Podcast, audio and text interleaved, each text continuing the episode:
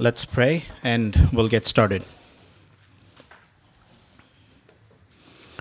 Father in heaven, we praise you for this morning and we thank you for another day to look into what you have done.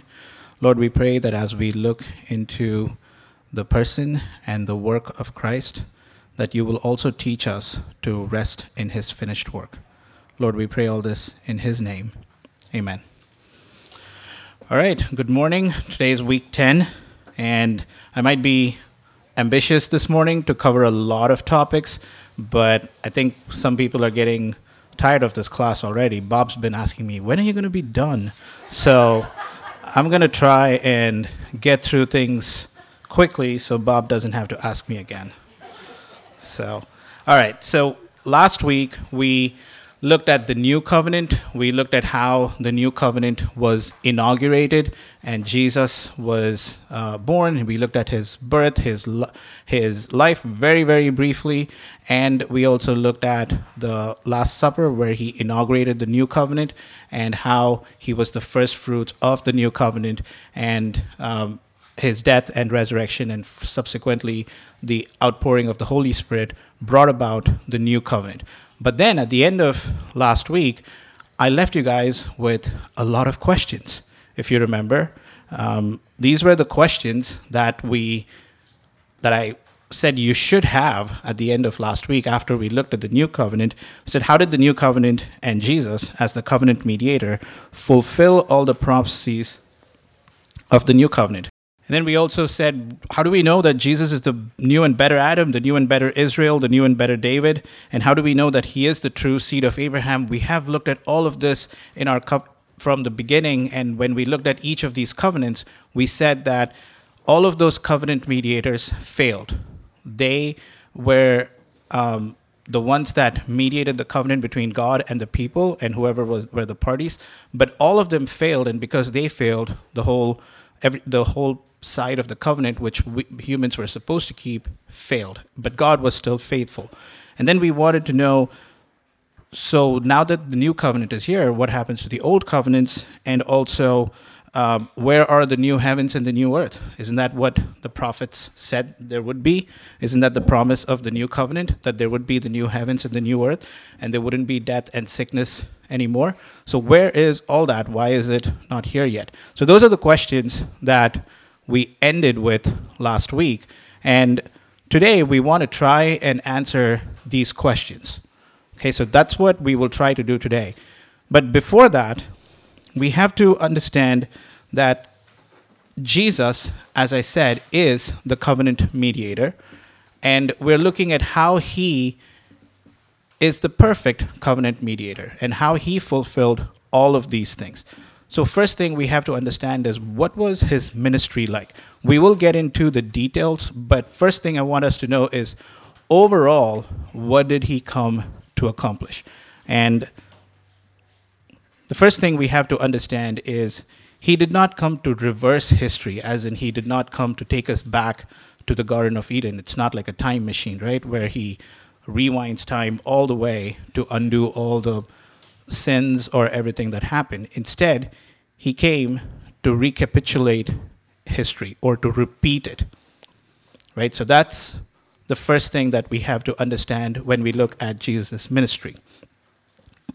And when I say recapitulated, he came to show us what was supposed to be done in all those situations where the covenant mediators failed. What was supposed to be done and how was it supposed to be done? That is what he came to show us. Okay? And this is where we also bring in the topic of typology. We spoke about typology in the ver- in the second class, how you have these historical events, not allegories, not something that you just make up, but these are actual historical events that happened, which were actually pointing to something in the future. They were prophetic in nature and they were purposely put there by God as an anticipation and a prophetic uh, sign for something that would come in the future. Examples we said that the Exodus was a type of a greater redemption. Okay, we also, uh, Paul actually uses this in Romans 5 where he says Adam was a type of Christ. Okay, and then you can go into so many things which which we looked at in week two. We said that Eden was a type of a sanctuary, of a tabernacle, and then eventually the sanctuary. So there were all of these events, places, people that happened, historical places, not imaginations, um, but historical places that happened, uh, historical events, people, places that pointed to a greater reality in the future. And that is what we will look at today how Jesus fulfills all of those um, types, and he is the um, he is the antitype of all of those types. He came not to undo the events, but he came to undo the curse of those events.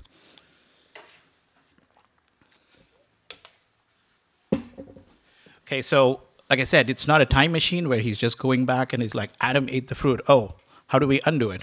It's not that we go back and rewind time and say, okay, Adam, um, here, you're going to be in the situation, but don't eat of the fruit. That's not what happened.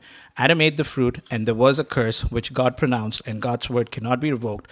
So the curse was there. So Jesus came to undo the curse of all of those failings and all of the places where the covenant mediators did not do what they were supposed to do.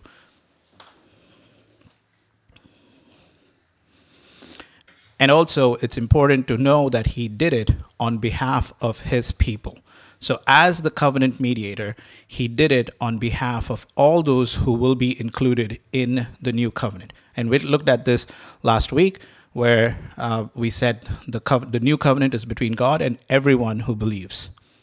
Right? So, everything that he did is on behalf of his people his elect which is what paul tells us in 2 corinthians 5.21 you know this this is the whole i mean you could sum up all of jesus ministry. Again i'm making it very very simple but you could look at 2 corinthians 5.21 and say this is what he came to do that he came to become sin.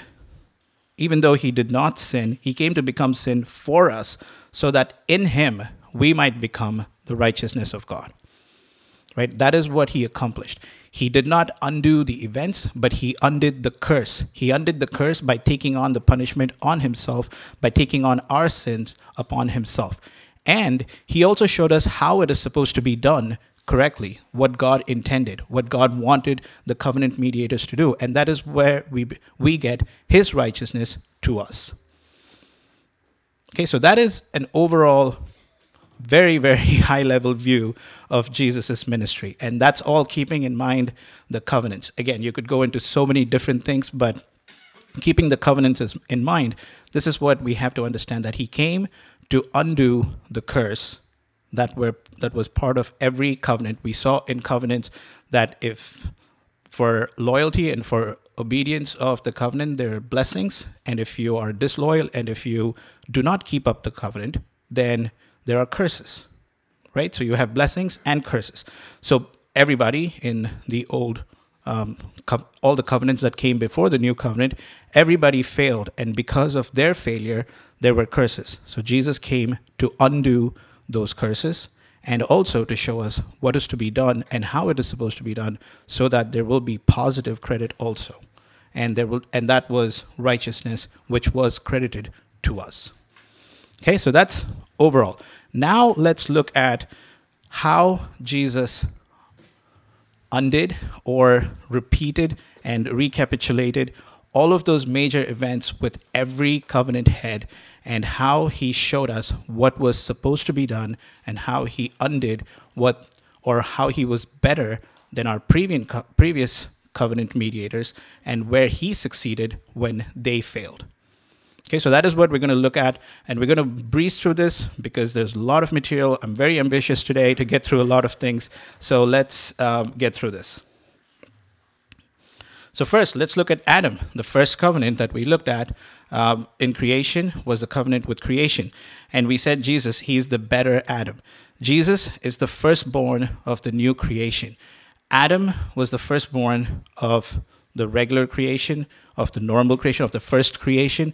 If you remember Genesis 1 2, what happens in Genesis 1 2? Genesis 1 1, in the beginning, God made the heavens and the earth. And Genesis 1 2, we see that the Spirit of God was hovering over the waters. Okay, you have the Spirit of God that is hovering over the waters. What happens in the birth of Jesus when Gabriel comes and tells Mary, and Mary asks, How will this be? I'm a virgin. What does the angel tell her? The, the, the power of the Most High will overshadow you. The Holy, you will be conceived of the Holy Spirit. Okay, so just as Adam, or in the first creation, the Holy Spirit was there, in the same way, in the birth of Jesus, you have the Holy Spirit. Okay, so Jesus is the firstborn of the new creation. Jesus resisted, and I'm giving you a lot of verses. You can go back and look at those um, later, but all of these will show you how um, Jesus, how these points are made. And Hebrews 1 3, uh, it says that Jesus is the exact representation of the Father. Okay, so we said in um, Genesis 1, God made them in his God made male and female in his image and likeness. And image and likeness was representation. And now you have Jesus, who is the exact representation of God. Okay? Uh, Jesus resisted temptation, which Adam did not. We remember what happened in Genesis 3 the fall, and Adam ate the fruit, which he was not supposed to eat, and uh, Eve was tempted, and Adam also was, and they ate of the fruit which they were not supposed to eat. But Jesus was also tempted. If you remember, he goes to the wilderness for 40 days. We'll look at that more um, in the coming slides. But he goes to the wilderness for 40 days and he was tempted there. And but he did not sin. He did not um, uh, fall. He did not believe the words of the devil or of Satan, and he did not sin. In the same way, again, in Matthew um, 26, we see that Jesus is in the garden and he is fighting temptation. He wants, he is suffering, and he's like, Father, if it is possible, let this cup pass, but not my will, but your will. So he succeeded where Adam did not. Jesus defeated Satan on the tree, where Adam lost at the tree. It was the tree that God said, Do not eat of the tree of the knowledge of good and evil. Okay, it was at the tree that Adam lost. And Jesus won at the tree. Colossians 2:15 says he made a public spectacle of the enemies on the cross.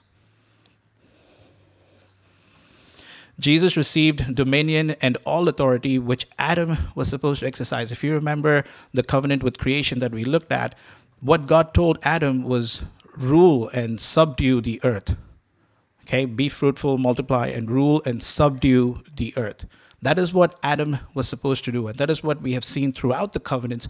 God's intention for us is to rule the earth as his representatives through obedience. That is what God has told people over and over again. And Adam failed to do that because of his sin. But Jesus, because of his obedience and because of his victory, he won and he was given dominion and all authority. In Matthew 28, he says, All dominion and authority has been given to me in heaven and on earth. Everything has been given to me. So he had he now he has all the dominion and authority which Adam was supposed to exercise, but he failed. And again, Adam was also told, be fruitful and multiply. And when we looked at the covenant uh, with creation, we said that was to make more image bearers, right? Make more image bearers so that they will all spread across the earth and they will multiply and they will bring Eden sort of to the whole world. But that's where Adam failed. The image of God was marred because of sin. But Jesus, he produces other image bearers in his own image, in the image of the new creation, when he said, Go and uh, make disciples of all nations. Okay, that's how the image bearers are produced. And Jesus does that.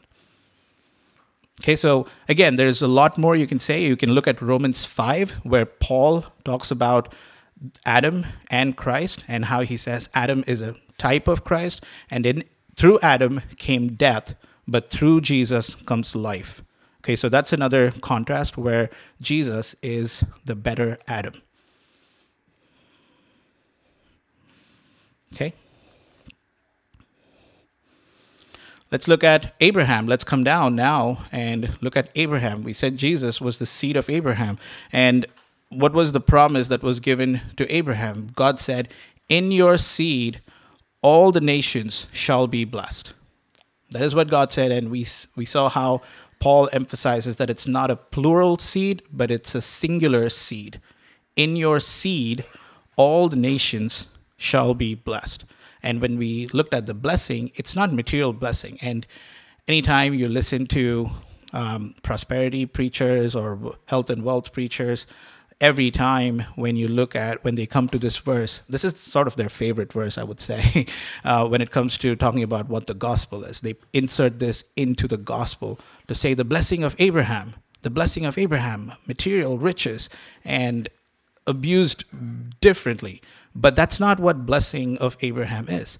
Blessing of Abraham we saw in when we looked at the covenant with Abraham is relationship with God. It's salvation. It's what Adam lost. And that is what God said you will be blessed and through you all the nations will be blessed i will bring all the nations into relationship with me through your seed that is what the blessing of abraham is and we know that jesus is a descendant of abraham Matthew 1 1.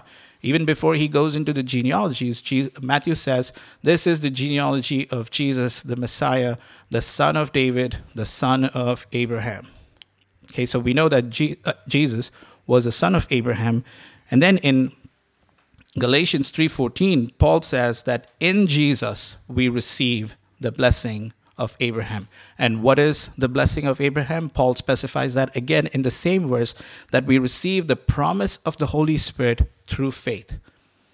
That is the blessing of Abraham, the, the relationship and the Holy Spirit living in us through faith. And Jesus was the one who came to bring that. And also in Ephesians 1 4 to 8, we see how in the Son we have become sons of God. We have been adopted, we have been redeemed, and we have been brought into God's family through the eternal Son. Yes, Letty.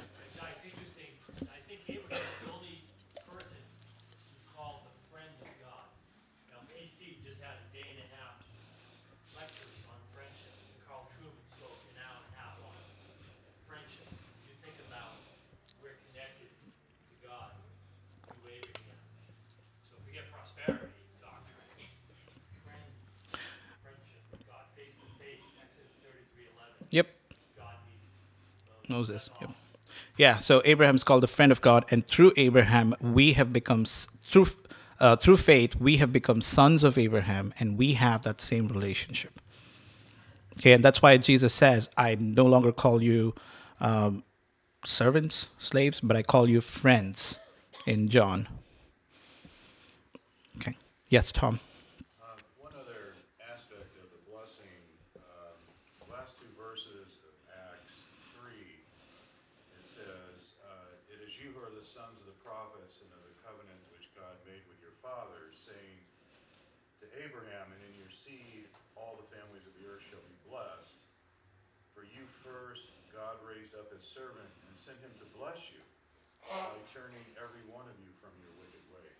Yeah. So, so part of that blessing is deliverance. Yeah, part of the blessing. The, the, uh, to summarize what Tom said at the end of Acts three, you see that Paul says that through the, your through the fathers, uh, Jesus turns away turns us away from our wickedness. That is part of the blessing to Abraham, of Abraham.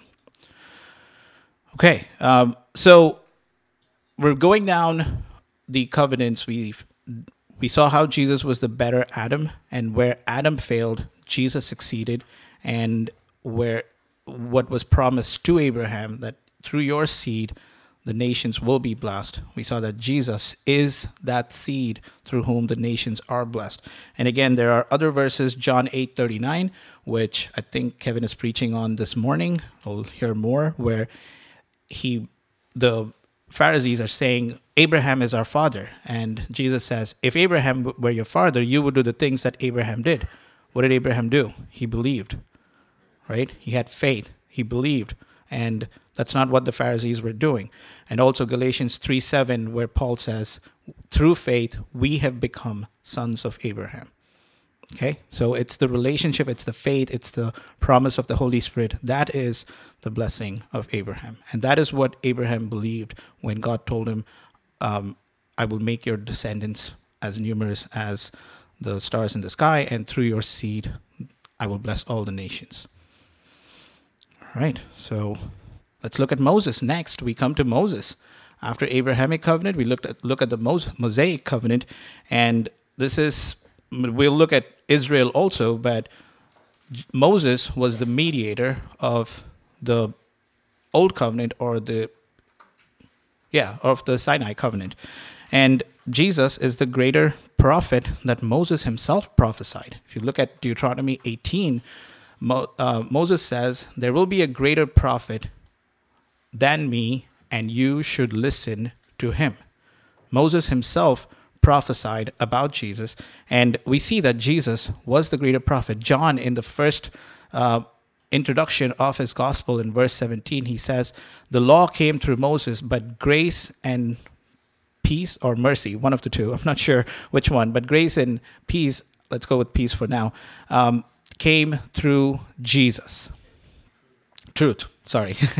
grace and truth came through Jesus. Okay.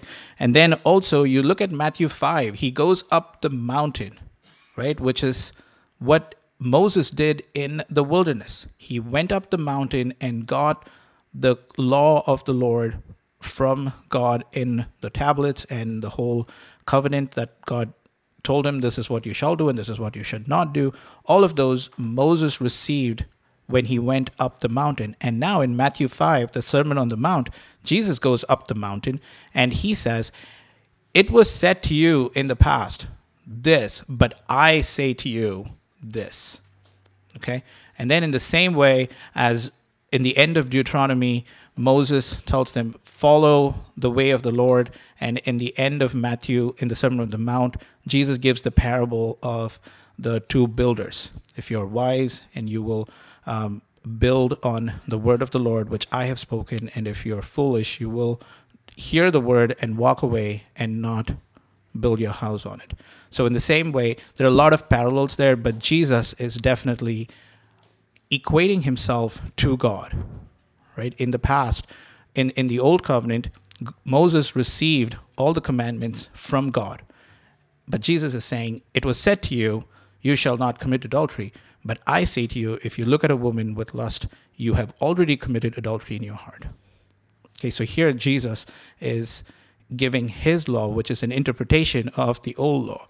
So here you can see that Jesus is the greater prophet than Moses. Jesus led a greater exodus. Moses led the Israelites out of Egypt, and we call that event the Exodus, right? And Jesus leads us, sinners who are in bondage to sin, out of the kingdom of darkness into his kingdom, which is what Colossians 1 13 is. He transferred us from the kingdom of darkness into the kingdom of his son. Okay, Jesus leads a greater exodus. Jesus is the bread of life. If you remember in Exodus 16, the people are like, We're hungry, give us bread to eat. And then you have uh, the manna that comes in the desert, and they all think Moses gave bread, but it was actually God who gave bread. But Jesus says, I am the bread of life. Okay, it was not Moses, but it was my Father. And here is the bread that will sustain you, he says in John chapter 6. He says, I am the bread of life. Okay, Jesus is the bread of life. Jesus is also the rock and provides living water. In Exodus 17, now they're thirsty and they're like, We need water. And they're like, Why did you leave us? Why did you not leave us in Egypt? We were fine. At least we had water to drink. And Moses goes and prays, and then from the rock comes water. And Jesus says, I am the living water. Or, sorry, uh, anyone who trusted me, out of him will be um, living, streams of living water will come out. And he gives the living water, which is the Holy Spirit. He doesn't say, I'm the living water, sorry about that. But he says, anyone who believes in me, out of him, streams of living water will flow.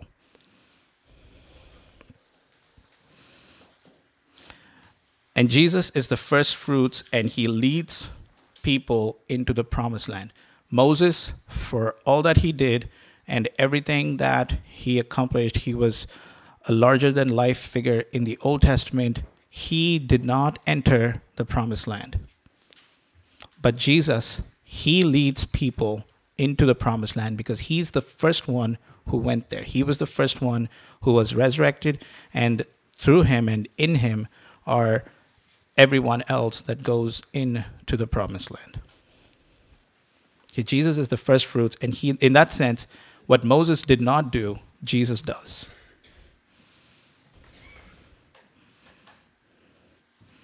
Again, you can look at these numbers, numbers, uh, sorry, these uh, Bible references, Numbers chapter 12, tw- chapter 20, and verse 12, where God says to Moses and Aaron, because of this, therefore, because they did not glorify God in the midst of the people, you will not enter the promised land.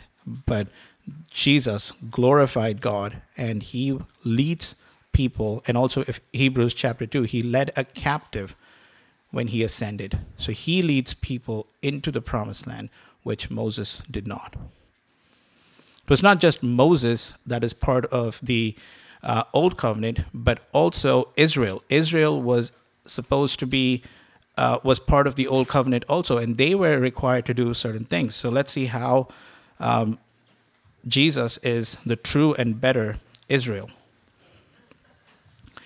Jesus, the eternal Son, fulfilled what Israel could not. You know, you see in what was sonship? When we spoke about sonship throughout this class, we said sonship is representation. And in Exodus chapter 4 and verse 22, when Moses goes to the Pharaoh, God tells Moses to go tell Pharaoh, Israel is my firstborn son, let my son go. Israel was God's son, and Israel was supposed to represent God to all the nations, but they failed to do it.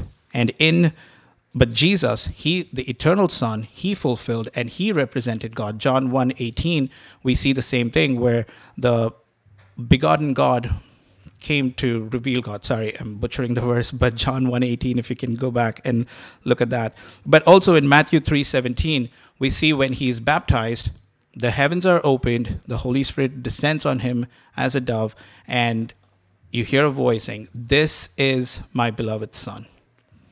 Okay, God affirming that this is my beloved Son to Jesus.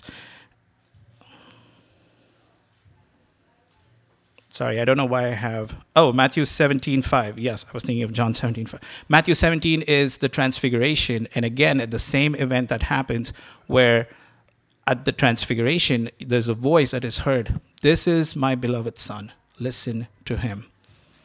Okay, where Israel failed to be the be- son, Jesus was the better son. Jesus resisted temptation in the wilderness, unlike Israel.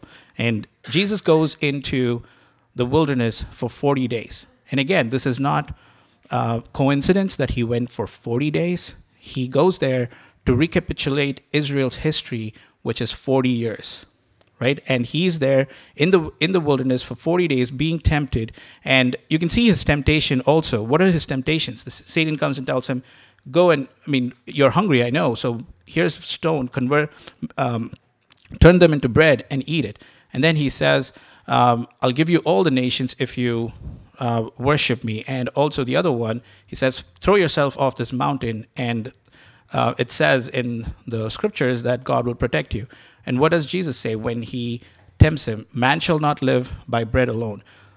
What was the first way that people did not trust God? The Israelites did not trust God in the wilderness. The first thing they asked was, Give us bread. Like, why did you leave us in, Israel, in Egypt? Right? We could have died. At least we would have had food. So give us bread. So here, Jesus is not succumbing to the t- t- temptation, but he is overcoming that temptation and he's succeeding where Israel failed.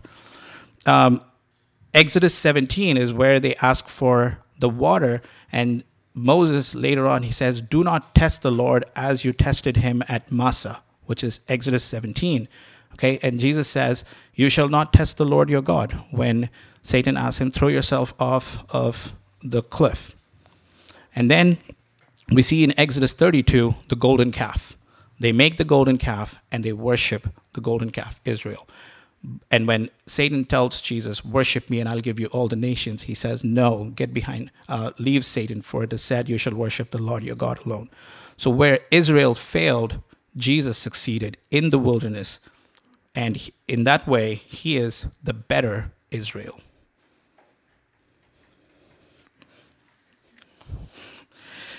Jesus is the greater high priest, unlike the Levitical high priest. And we see this in Leviticus 16, where it's the Day of Atonement, where they had to go and they had to first cleanse themselves and then go offer a sacrifice and the atonement for all the people. And in Hebrews, um, the, the writer of Hebrews says Jesus is a priest of the order of Melchizedek, not of the Levitical priest. So he's greater than the Levitical priest because he's the priest of the order of Melchizedek.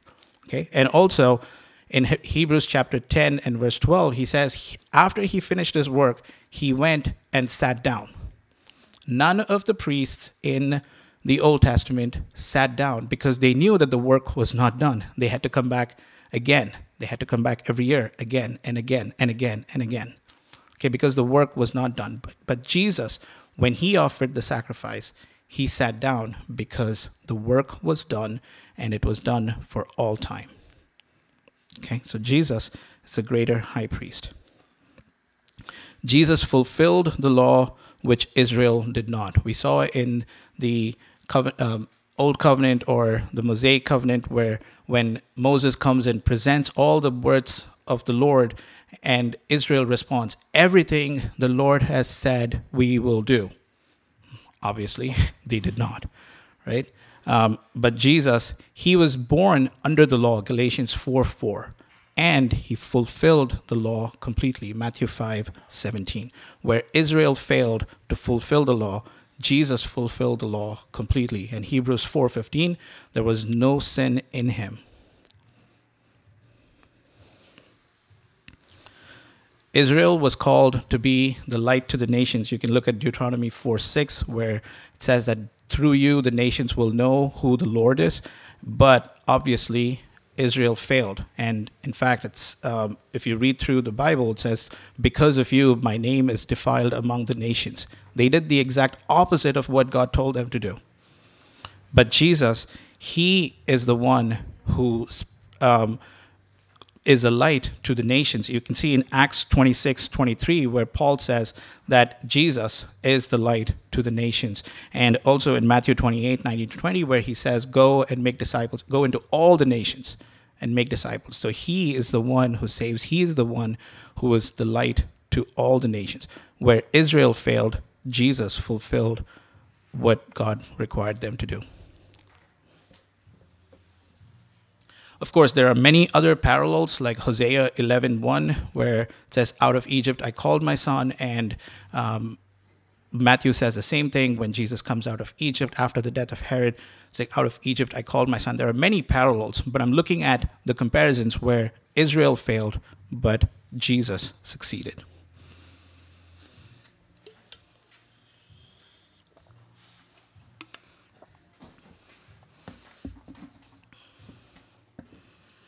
Right. So that's the Mosaic covenant, the Old Covenant.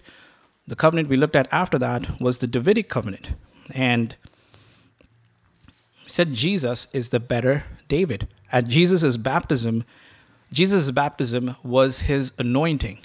You remember when Samuel goes and to the house of Jesse and is like, Do you have any more sons? And he's like, Yeah, I have another one who's tending sheep. And they brought him, and God tells him, here, this is the one, anoint him. Okay? So he is anointed to be king. In the same way, Jesus, in his baptism, was anointed to be king, and the heavens opened, and God said, This is my son. This you are my beloved son. In you I am well pleased. Okay, so Jesus is the better David. Jesus won victory over all the enemies of God's people. David, even to his last days, was still fighting.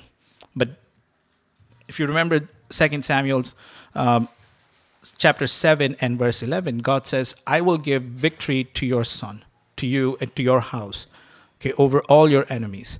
But David was still fighting, and even after that, the sons of David were still fighting, and eventually they lose and they go into exile. But there was no victory. But Jesus, he get he wins over all the enemies of God's people. Colossians 2:15, he made a public spectacle of them on the cross.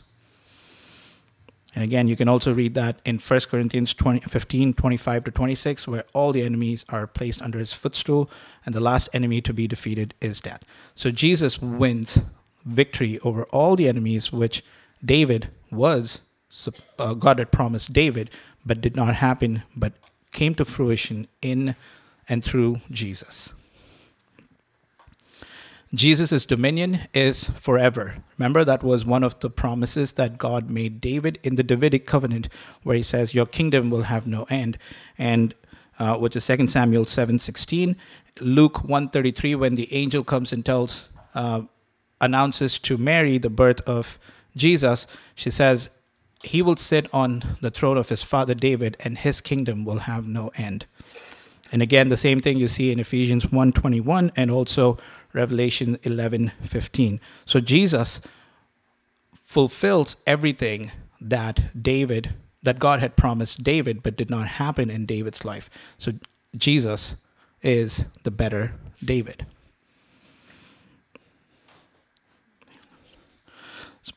The next thing we looked at was all the prophets. After the Davidic covenant, the prophets come about, the Davidic kings are not ruling. In fact, they are under foreign rule. And the prophets are like, what's going on? Like, where are the promises of God? God said through David, all the nations will be, uh, David will be, will rule over, the son of David will rule over all the world. But it's not happening. In fact, there are foreign countries that are ruling over us. And that's where they prophesy to say that God Himself will deliver. God Himself will come and he will deliver. And those are the prophecies we looked at when we looked at the prophets talking, proclaiming the new covenant. And one of the things they said is that this deliverer will be born of a virgin, Isaiah chapter 7 and verse 14. Okay? Um, that is what Isaiah goes and prophesies that there will be a there's this will be the sign that their son will be born of a virgin and Jesus was born of the virgin. In that sense he fulfills the prophecy that Isaiah prophesied. Jesus is the true servant. We see in Isaiah 53 the servant the suffering servant who takes on the iniquities and the transgressions of the people. And we see the same thing about Jesus in Philippians chapter 2, where he humbled himself and he was obedient to be a bondservant. Even and he, humbled himself and became a servant, and he was obedient even to the to death on a cross. So Jesus is the true servant. Jesus is the good shepherd. When we looked at Ezekiel, the prophecies that Ezekiel was making about the new covenant, there is an indictment to all the shepherds in the land of Israel to say, You have failed, but then I will send my shepherd, right? That I myself will deliver, is what God prof- uh, prophesied through Ezekiel. And then Jesus in chapter 10, he says, I am the good shepherd who lays down his life for his sheep. Okay, so which he did. And through that, he gathers all his people to himself, all his sheep to himself. So, where the uh, leaders of the Israelites failed, and Uh, Ezekiel prophesied that God himself will deliver as a shepherd, Jesus says, I am the good shepherd. Jesus is the light to the nations. We saw that how Israel was supposed to be the light to the nations. But then Isaiah then prophesies that there will be a true Israel in Isaiah 49 6. And it's not enough that you bring back the house of Jacob, but I will make you a light to all the nations, is what was prophesied about this servant, about this uh, redeemer. And in Acts 26 23, Paul says that he, Jesus, was the light to the nations. Jesus brings forgiveness of sin. When we looked at the new covenant, the prophecies about the new covenant, this was the most important part of the new covenant where God says, I will remember their sins no more. Okay, which is what the new covenant was is all about, the forgiveness of sins. And we know that in Jesus we have forgiveness of sins. Even before he was born, the angel announced to David to say, You will call him Jesus, for he will redeem, he will forgive, save his people from their sins. Thank you, Lenny. He will save his people from their sins. And also in Ephesians chapter 1 and verse 7, in him we have redemption through his blood. Okay, so the, the main part of the new covenant is the relationship because there is no sin, which was what we looked at last week. There is no sin, and because there is no sin, there will be no death. And Jesus came to bring a, to put an end to sin, to forgive us of all our sins, so that God will remember our sins no more. Jesus baptizes us with the Holy Spirit. Ezekiel in chapter 36, when he talks about the new covenant, he says that I God says that I will put my spirit in you. Okay, so that was a big sign of the new covenant. I will give you a new heart and I will put my spirit in you. And Jesus, he's the one who baptizes us with the Holy Spirit. John the Baptist says that I baptize you with water, but there is one coming after me who will baptize you with the Holy Spirit and with fire. So Jesus baptizes us with the Holy Spirit. Jesus also says, It is better that I go away because if I go away, I will send the Spirit to you. And also in John 20 and verse 22, he breathes the Spirit upon his disciples. And in Acts 1 8, he says, Wait for the Holy Spirit. And of course, in Acts chapter 2, the Holy Spirit is poured out on the disciples and then subsequently to all the people who will believe. All right, so we looked at all the covenants to see how Jesus fulfilled and succeeded where the other covenant mediators failed. I know it was a lot of information we went through really fast, but your handout has all the verses, um, and you can go back and look at those verses and compare those to see how what was promised in the Old Testament and what the old co- the previous covenant mediators were supposed to do Jesus fulfilled and he is the better covenant mediator and he undoes the curses because he um, I mean will the un- the undoing of the curses is where he became sin for us he took on all the curses Galatians 3:13 he became a curse for us okay that's where he takes on the the punishment of breaking the covenant, which are all the curses, and he dies in our place. But that's that just brings us to zero.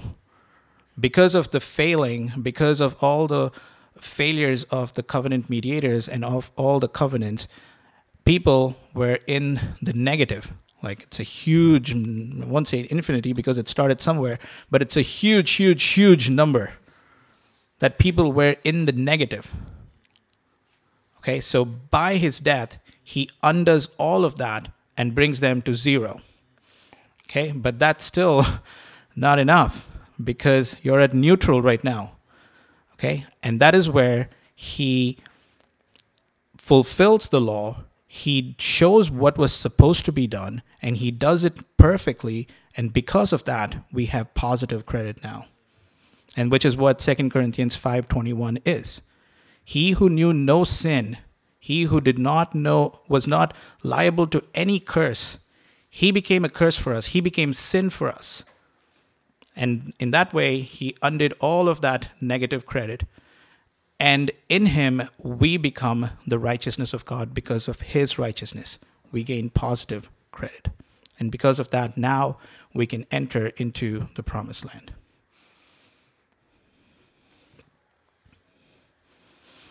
Okay. Okay, let's see if I can get through the next two verses, uh, next two slides in five minutes. So, if Jesus undid all the curse and fulfilled all of God's demands and stipulations, so where are the new heavens and the new earth?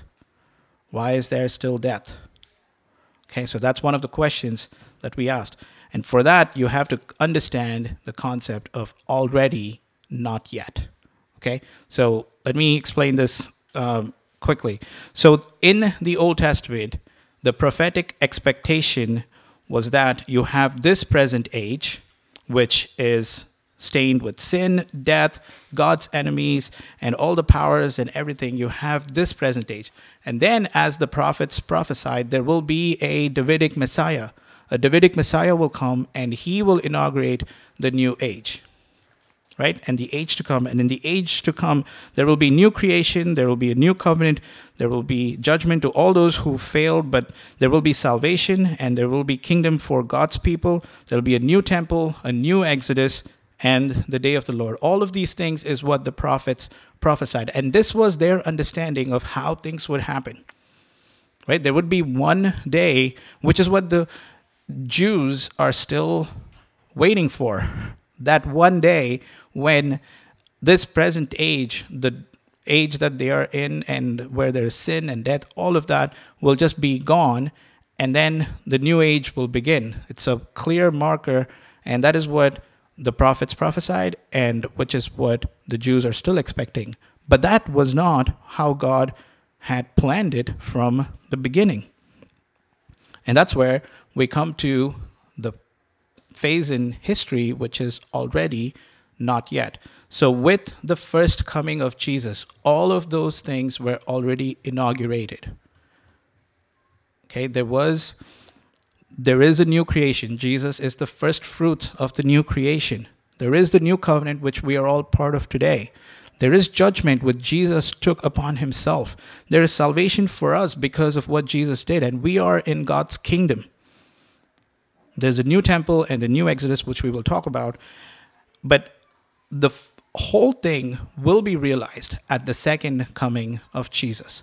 We have realized in part, that is why you can see those red boxes. It's in part right now, but at the second coming of Jesus, there will be no more pink, which is this present age, but there will only be the age to come. But right now, we are in the already not yet, where you have both the red and the pink. Okay, there is still death, we still die. Okay? And we still sin because we are still living in this human body and we're still part of this present age to a certain extent.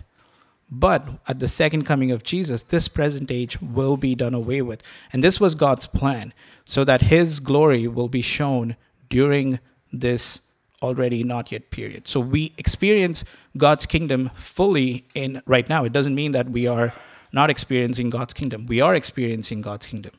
Okay, but there is still certain things that are yet to be fulfilled. And the number one thing you can think of is death, where sickness. When Jesus comes, there will be no more death and no more sickness and no more sin. Okay? So prophecies are fulfilled. All the prophecies that the prophets made, they are fulfilled. One of the things that you can think of is Acts chapter 2, where Peter stands up and says, This is what the prophet Joel prophesied. Okay, where he says that the Holy Spirit will be poured out on all flesh, on the from the least to the greatest. But then the Holy Spirit, there are still people who are yet to be brought into God's fold. So, in a sense, yes, the Holy Spirit is being poured out, but there will be a day when everybody who is in the new covenant will be filled with the Holy Spirit, and there will be no death, no sin, no sickness, and no more suffering. The blessings that are prophesied, they're already ours. They are ours, but the full enjoyment is not yet. It will be when Jesus comes back again and does away completely with this present age.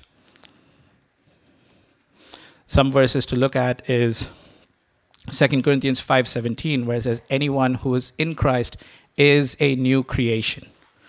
Ephesians chapter 2 verses 4 and 6 which says that we are already seated in the heavenly places with Christ. We are already seated, but here we are. Right? So how is it that we are already seated and we are also here? It's already yes, we are seated and we will be fully seated in the heavenly places with Christ when Jesus comes back again in his second coming. 1 Corinthians 10 11 and also 15 26. You can read that in 1 Corinthians 10 11. Paul says, The end of ages has already come upon those who have believed. Okay, so where are the new heavens and the new earth? They are coming, but we are already part of it because of our union with Jesus. All right, let's see how we did with all the questions that we asked in the beginning. Yes, the first question is done. And the first question was How did the new covenant and Jesus as the covenant mediator fulfill all the prophecies? We looked at that. Is Jesus the new and better Adam? Yes, we did that. Uh, is Jesus the true seed of Abraham? Yes, we saw that. Um, the next thing we saw was the new covenant is here. Then where are the new heavens and the new earth? Which we also saw. That's because of the already and not yet.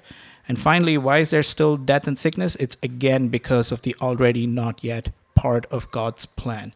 So that's gone. And the two questions that we haven't answered is are we still obligated to the old covenants?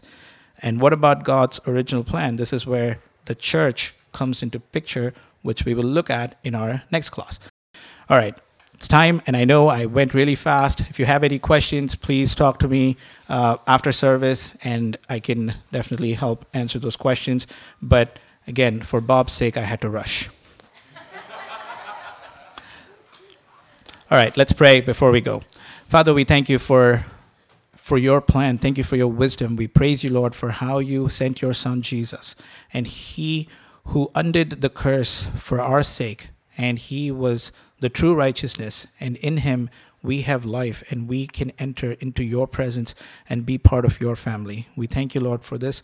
And Lord, as we live in this in this part of history, the already not yet, Lord, we pray that you will help us to hold on to Jesus and to Him only, our covenant mediator. We pray all this in His name. Amen.